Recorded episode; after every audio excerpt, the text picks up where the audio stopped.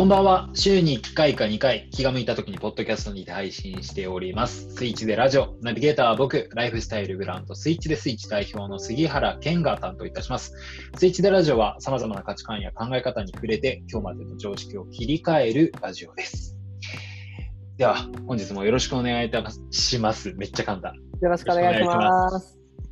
えっ、と、本日のゲストはですね、コミュニケーター、ザックさん、お呼びしております。ザックさん、よろしくお願いします。はい、よろしくお願いします。ダックです。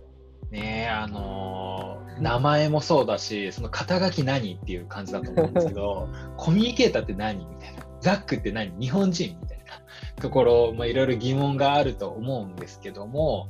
まあ、コミュニケーターっていう仕事について、あとまあご自身について、簡単に紹介していただいてもよろしいですか？はい。では自己紹介として、えー、と僕自身の名前がザックです。本名は松村ザカリアスカと言います。うんうんうんで、ザックっていうのはまあ今ではニックネームとして使われてるんですけど、よく言うのがざっくりしてる人だからザックって言われてます。結構簡単です。確かに。確かに。そうなんです確。かに。でうん、えー、と仕事でやってるコミュニケーターっていうのが、まあ、そのままコミュニケーターっていう名の通り話すことが仕事です。うんただ話す方向としてどういうことをするのかというと僕あの普段は問いをテーマにしたコミュニティスペースの渋谷 QWS というところで働いているんですがそこでみんなであのコワーキングをしている会員さん同士をつなげたり会員さんのちょっとお悩み相談室のようなお話し相手になったりということをコミュニケーションを通じて解決をするという仕事をしていますなのでコミュニケーターという名前をしています。うーん。えー、その QWS っていうコワーキングスペースでいいんですかね、あそこは。そうですね、まあ、実体的にはコワーキングスペースもコミュニティスペースも似たようなものなので、まあ、スペースです。うんうん。はいあ、スペース。そうですね。あの、僕も一時期、その QWS っていうコミュニティ、えーコミュニケーションスペース、スペースをですね、使わせていただいて、そこでザックさんと知り合ったんですけど、今ご自身でおっしゃってたようにですね、あの、会員さん、他の会員さんとか、あとはまあ、他の、なんて言うんでしょう、僕の事業に関連するような人とかを、もう本当に積極的につなげてくれて、でただつなげるわけじゃなくてちゃんとその何かこう機会が生まれるような動線も引いてくれてみたいな。すごいなんて言うんでしょうね。こうコミュニケーション力ってこうやって使うんだみたいな。なんかすごいそういう気づきを与えてくれた人で。えだから今日お呼びしたんですけど、あのーなんでその仕事をしてるのかってところだけ最初聞いてもいいですか、なんでこの仕事をしてるのか。よく言うのは僕結構人見知り人見知りじゃないですね。寂しがり屋ですね。寂しがり屋であの人と話してないと弱っちゃうというか、ダメな人にダメなので、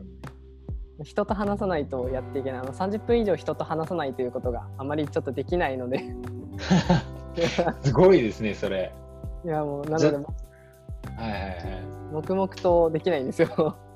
えー、一日なんか例えばなんか映画見たりとか読書して過ごすみたいなことはないんですか？ありますけど途中で絶対電話休憩みたいなのを挟みますね。電話をするっていう。電話することが休憩なんだ。えー、普通の人はねちょっと疲れちゃうようなことだと思うんですけど。えちなみにその電話する相手ってどういう人なんですか？いやもう友達から親からおばあちゃんから誰でもですえね、ー、あーそうなんですね。あのザックさんは、えーとまあ、ちょっと特殊な生い立ちで帰国子女でもない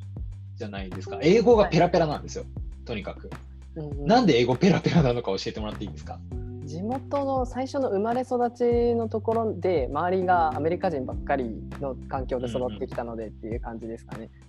はいそれどういうことですか？えっ、となんか地元が米軍基地っていうあの海外のアメリカ軍がいる基地がすぐそばにあって、うんうんうんそこであの周りがアメリカ人たくさんいる環境で育ったので耳が慣れていて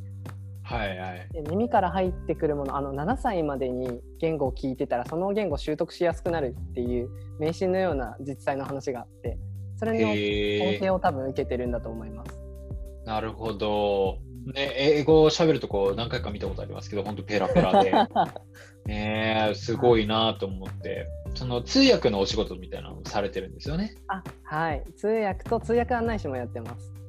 通訳案内士って何ですか？通訳案内士は訪日外国人の日本になんか旅行とかで来てる外国の方々にあの通訳とガイドを同時にするっていうことです。ツアーガイドを英語でやる人です。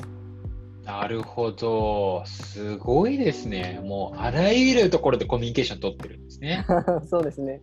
いやー、すごいな。あとはなんか企業にね、こうジョインしたりもされてるじゃないですか、スタートアップ企業の。はい。そこでは何してるんですか？そこでも同じくコミュニケーションを使っているんですけど、うんうんうんなんか基本的にどこかしらの2つのものの架け橋をすることが多くて、あの僕が今やってるのが傘のシェアリングサービスのアイカサとあとはうんうん。ランチとディナーのテイクアウトのポットラックっていうサービスの中に入っているんですけど、うん。大抵お客さんとサービスの運営者側のコミュニケーションの架け橋だったりうんうんうん。あとは僕自身がもともとエンジニアの領域から入ってきてるのでエンジニアと営業の架け橋だったりというコミュニケーションの架け橋になってあげるっていう人をやってます。うんうんうんすごいですね。もうなんかコミュニケーションをどういうふうに位置づけてるのか、この話だけでもなんとなく見えてきそうなんですけど、ああ、なるほど、もうね、本当にこう毎度同じようなこと言ってますけど、何でもやっちゃう人なんですね。結構ね、このラジオ、あの、そういうこう、何でもやじゃないですけど、いろんなことしてる人が多いんですが、あのーザックさんもね、相当ですよ。相当な人ですね。またこれでやばさみたいなのなんとなくご理解いただけたんじゃないかなと思います。ちょっとあの詳しいご活動の内容みたいなのも後半では聞ければなと思うんですけど、でそもそもなんでザックさんをお呼びしてテーマ、こういうコミュ力みたいなテーマを設定したのかっていうところでお話ししますと、あの僕割とコミュ力高いって結構言われるんですよ。うんうんで、だから僕もすごい言われるから、まあ、自分ってコミュ力まあ高いのかなとか、なんとなく思ってたんですけど、結構なんかそのザックさんと出会ったことによって、そのコミュ力自分が高いみたいなことを言うのがもう恥ずかしくなって、いやいや、で、そのコミュ力ってつまりそのコミュニケーションする力じゃないですか。力だから、うん多分その力を行使する場があってしかるべきなんですね、本当は。はい、で、力だからやっぱりコントロールが必要なものなんですよ。よくよく考えたら。うんなんですけど、僕は力を行使してるって自覚もなければ、それをコントロールしてるつもりもないんですよ。うん。って思うと、なんかザックさんは結構そのコミュニケーションっていうのをちゃんと自分の武器として、うん。こう、すごい合理的に使ってるんだろうなってなんとなく思ってて、うん。コミュニケーションと合理性みたいなのって結構その、なんだろう、対比する2つの言葉かなって勝手に思ってたんですけど、はいなんかこれは共存できるのかもしれないってちょっと思ったんですよね、ザックさんのそのつなげる力とかを見て。はいなんで、ちょっとそういうノウハウをちょっとこう、お教えいただいて、ちょっとあわよくば自分のものにできればなとかって思っている杉原です。いいですね。はい。なのでですね、ちょっとあの早速、これから後半参りまして、コミュニケーション力どうやって使ってるのっていう事例についてですね、ちょっと詳しく伺えればなとはい、思います。いいですね。ぜひぜひ。はい。じゃあ、ザックさん、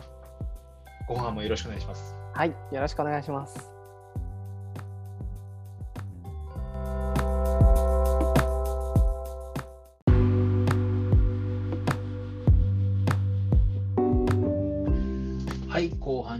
半に参ります。ザックさん、よろしくお願いします。よろしくお願いします。あの先ほど、えーまあ、名前だけ出てきたんですけど、そのコミュニティスペースであったりだとか、その関わっている事業であったりだとか、ちょっと詳しい話を聞きたいなと思うんですけど、まずはそのコミュニケーターとして、なんかやってること、もうちょっと詳しく聞けますか？ああ、コミュニケーターとして詳しくやっていることか。うんまあ、話すことが仕事とは言うんですけどコミュニケーションっていうのは僕あのいろんなベクトルがあると思っていて。例えばあの自分のことを深掘りする時に結構他の人とよく話しなさいって言われることがあるんですけどジョハリの窓とかっていう言い方があってなんか4つの窓があって、あの外向きに知られている自分と外向きに知られていないけど自分は知っている自分と、あとはあの相手のみ知っていて自分が知らない自分と自分も相手も誰も知らない自分っていうこの4つの窓があって、うん、基本的に外向きの2つを開けるためには自分の知っている相手も知っている自分を知るのは簡単なんですけど相手しか知らない自分っていう客観視をした状態の自分っていうのを知るために相手とのコミュニケーションを取るその相手役をやるっていうのがコミュニケーターの役職かなと思ってます。ほうほうほうほうほうそれってどうどうするんですか？それを分かってもらう気づかせるために。なんか要は壁打ちっていうと分かりやすいとは思うんですけど、なんか今のところここまで進んでますよね今あなたたちが困ってるのって結構ここだったりするんじゃないですか？みたいな質問をチクチクやってみてなんかツンツンってやってみたりするような。ほうほうほう。それってつまりその客観性を持たせるなんか補助輪みたいな役割？そうですね。客観性を持って観察をすることとあとそれをあえてコミュニケーターの方が言語化をすること。言葉にしておいてあげることで、ん、なんかあ自分そうだったのかとか外から見たらそうだったのかとかっていう部分えー、なるほどそれをやっぱり事業者スタートアップとかの事業者に向けて壁打ち相手をするってことは、はい、何かしらアウトプットの形がそれによって変わってくるってことですよね。そうですね。うんうんうん、なんか例えばみたいな話ってできます？なんかこの客観性を得たことによってこういう動きが生まれたとか。うんと基本的には動き方に関してアドバイスのような形で関わることが多いんですけど、なんか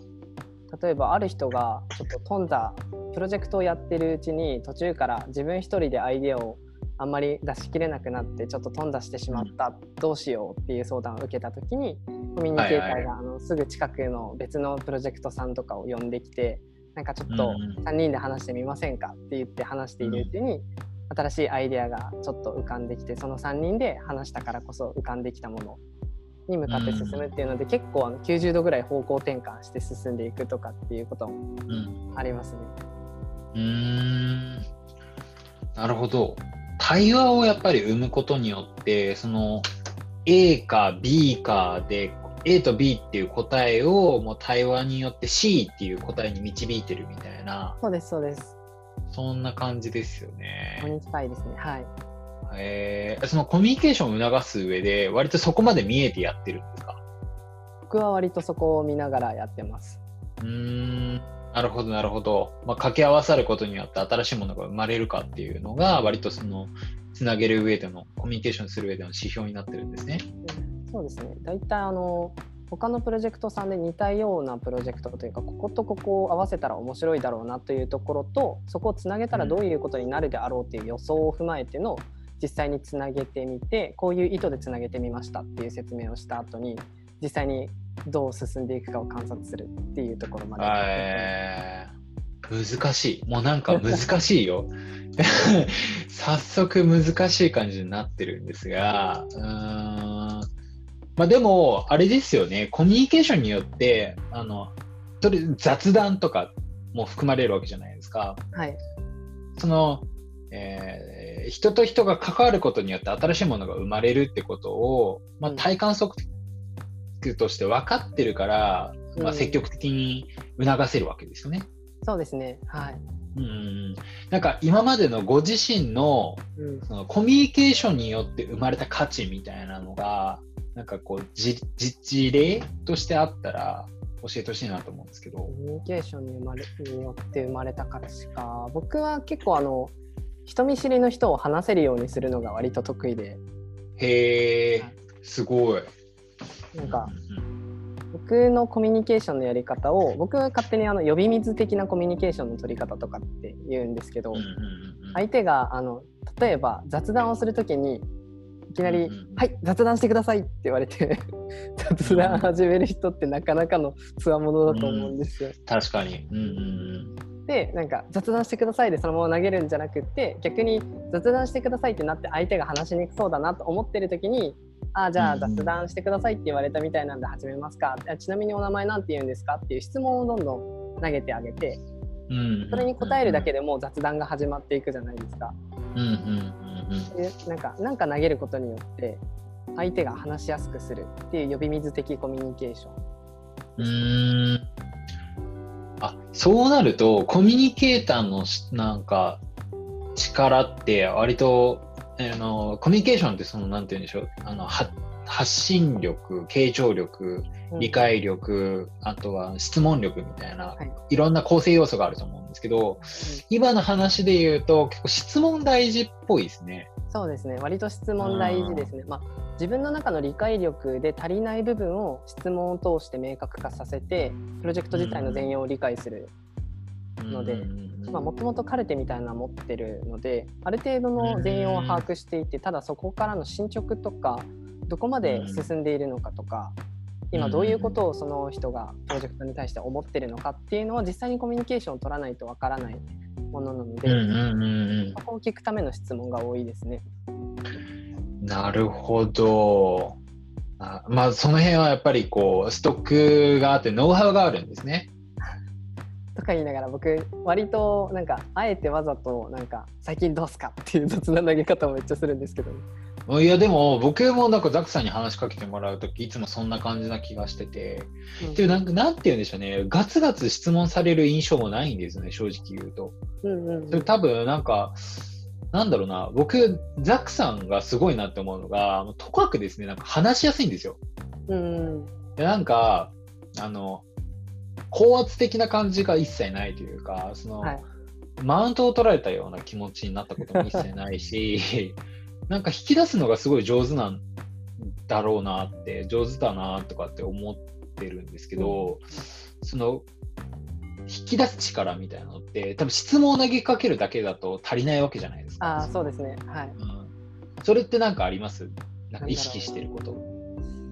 なんか割と僕はあの会員さんとコミュニケーション取りに行く時、まあ、基本的に誰とのコミュニケーションもそうなんですけどなんかちょっかいかけて構ってもらいに行ってる感が すごく多くてはいはいはいはい。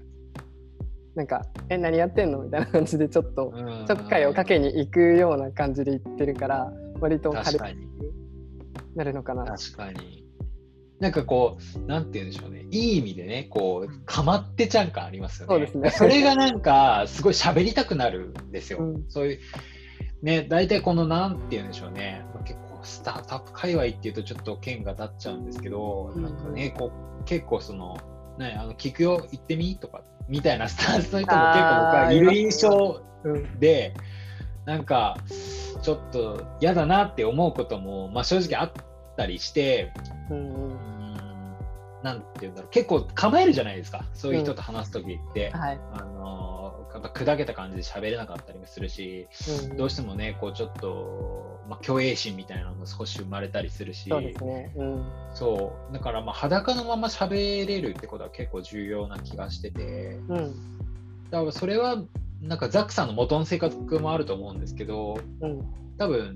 その辺も意識してます？なんかこうあんまり高圧的にしないようにしようみたいな。そうですね。あと、なんか、コミュニケーションの要素って全部が全部言葉だけじゃない